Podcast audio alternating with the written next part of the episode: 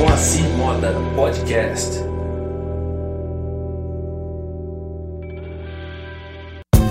E aí, você quer saber qual é a fórmula perfeita para você sempre levar vantagem?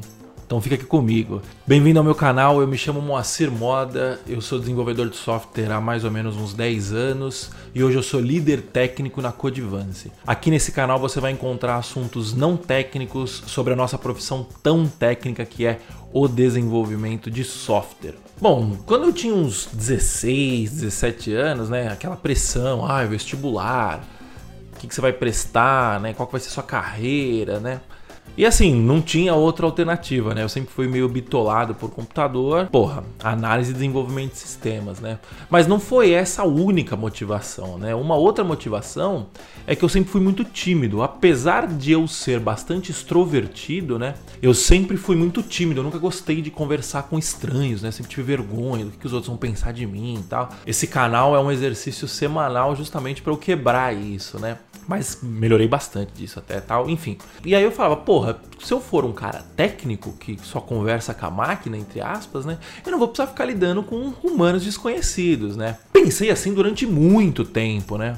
E aí, você soma isso ao fato do meu pai sempre ter trabalhado com comercial, nunca teve férias, nunca teve décimo terceiro, nunca teve salário fixo tal. Volta e meia ele tava meio apertado de grana tal. E aí você falava, porra, eu fui crescendo com essa visão de que a vida comercial, muito de altos e baixos, muito arriscado, né? Não tinha estabilidade. Ao mesmo tempo, você vai associando que tem que estar tá sempre falando com estranho tal. E falava, pô, eu já não gosto de falar com estranho. A vida comercial é muito atribulada, né? Digamos assim.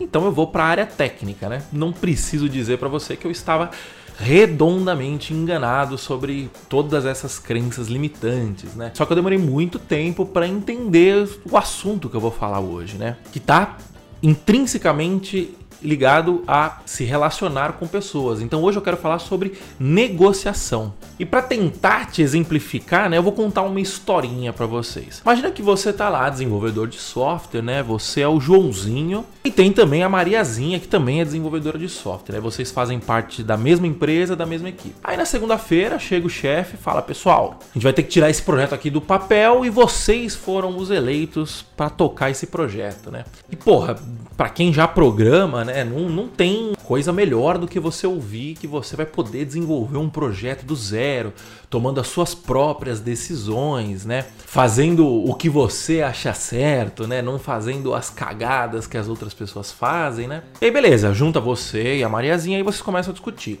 Tá, beleza, qual linguagem a gente vai usar? Aí você é fã do JavaScript, por exemplo, e a Mariazinha é fã de Python. Pá, discussão, discussão, discussão. Esse é bom por causa disso, Python é bom por causa daquilo, JavaScript é bom por causa disso. Chegamos ao impasse. Tá, então a gente decide depois. Então vamos ver banco de dados. Aí Puta, você é fã de Oracle e a Mariazinha é fã de Postgres. Mesma coisa, prós e contras de cada um, não sei o que, chega no impasse. Aí você vai vendo que todas as outras discussões vão levando a isso. É Redis ou é Memcached? Heroku ou Elastic Beanstalk? Ou é servidor tal? Sempre caindo em impasses que ambos têm prós e contras, né? Como que você consegue sair de uma situação dessa sem que ninguém saia incomodado, ninguém saia prejudicado, né? De uma forma que todos saiam ganhando. Da única forma possível, que é negociando. E é por isso que é importante você aprender a negociar. Então, vamos lá, né? Quais são as únicas duas formas que você tem de conseguir que uma pessoa faça algo para você. A primeira delas é a força, que é uma força física ou uma força psicológica. Então o chefe babaca que fica, olha, se você não fizer isso, eu vou te demitir. Se você não entregar tal relatório, eu vou te demitir. Esse cara que sempre fica usando o poder dele para te coagir, ele está usando da força, no caso a força psicológica. O cara da escola que batia nos amiguinhos para tomar o lanche dele, esse cara está usando a força física. E o fato é que você pode conseguir quase tudo através da força física ou da força psicológica. Só tem dois problemas com isso. Né? O primeiro de todos é que sempre vai ter alguém mais forte que você. E o segundo problema é que quando você consegue alguma coisa através da força, uma das partes sempre vai sair perdendo ou sempre vai sair prejudicada. E qual que é a única alternativa aceitável ao uso de força para se conseguir algo? É a negociação. Se a gente pegar o chefe babaca, vamos colocar o oposto do chefe babaca, que seria um líder legal. O que, que o líder legal vai chegar em você e vai falar assim: olha, a gente precisa entregar isso daqui até tal dia. Se você conseguir entregar isso para mim, eu vou te dar um bônus no fim do mês. Um aumento de 10%, de 20% do seu salário. O que, que você acha? Você consegue perceber o que, que ele fez aqui, né?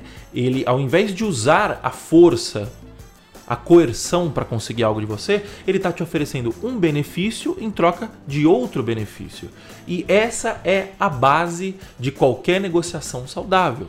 Acontece que a negociação ela não se resume somente a isso, né? O fato é o seguinte: a partir do momento que você aceitou viver em sociedade, que você não mora numa cabana no meio da floresta, autossustentável, que você planta sua comida, mata sua comida, que você não toma remédio. A partir do momento que você aceitou viver em uma sociedade, você automaticamente aceitou negociar. Viver em sociedade é negociar diariamente.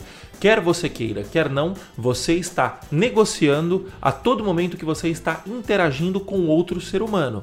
Então, um exemplo besta: quando você vai na padaria do seu João e pede um cafezinho, um médio e um pão na chapa com saída requeijão, você está negociando com o seu João. Você está falando assim, seu João, se eu te der cinco reais e em troca você me der um pão na chapa com saída requeijão e um pingado médio, você aceita? Ele está falando aceito. Ou então pode ser o contrário, né? Seu João tá virando para você e falando assim: Eu estou te oferecendo um pingado médio e um pão na chapa com saída de requeijão em troca dos seus cinco reais. Você aceita? A partir do momento que você topa, que você dá o dinheiro pro seu João, ou que o seu João dá pão com saída de requeijão e a, o pingado médio, vocês estão aceitando uma negociação.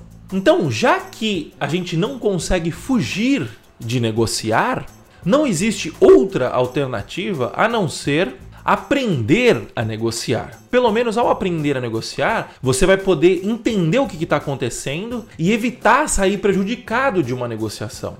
Eu cansei de ver ao longo da minha vida, da minha carreira, diversos, diversos programadores que programavam muito melhor do que eu, mas ganhavam muito menos do que eu. Isso acontece porque na vida não se ganha o que se merece. Na vida se ganha o que se negocia. Eles podiam até ser melhores programadores do que eu, só que eu era melhor negociador.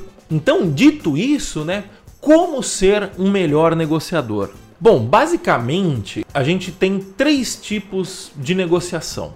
A primeira delas é a negociação em que ambas as partes saem perdendo. Que precisa reformar sua casa, e aí você faz orçamento com várias pessoas, né, vários pedreiros, e aí você pega o mais barato deles. O cara vai, começa a fazer o serviço para você, aí ele aparece um dia assim, dois não, aí ele toma um negocinho na hora do almoço e volta para trabalhar já meio mais para lá do que para cá. E nisso vai indo e passa um mês, passa dois meses, passa três meses e o serviço não sai. Quando sai, sai mal feito, uma puta sujeira tal. Aí você vira e fala, assim, beleza, não vou mais pagar o cara não vou mais pagar o cara, aí você para de pagar o cara, aí o cara fica puto e não aparece mais. Enfim, essa é a famosa negociação perde-perde. Perdeu você que não teve o seu serviço entregue, perdeu o pedreiro que não teve a remuneração dele feita.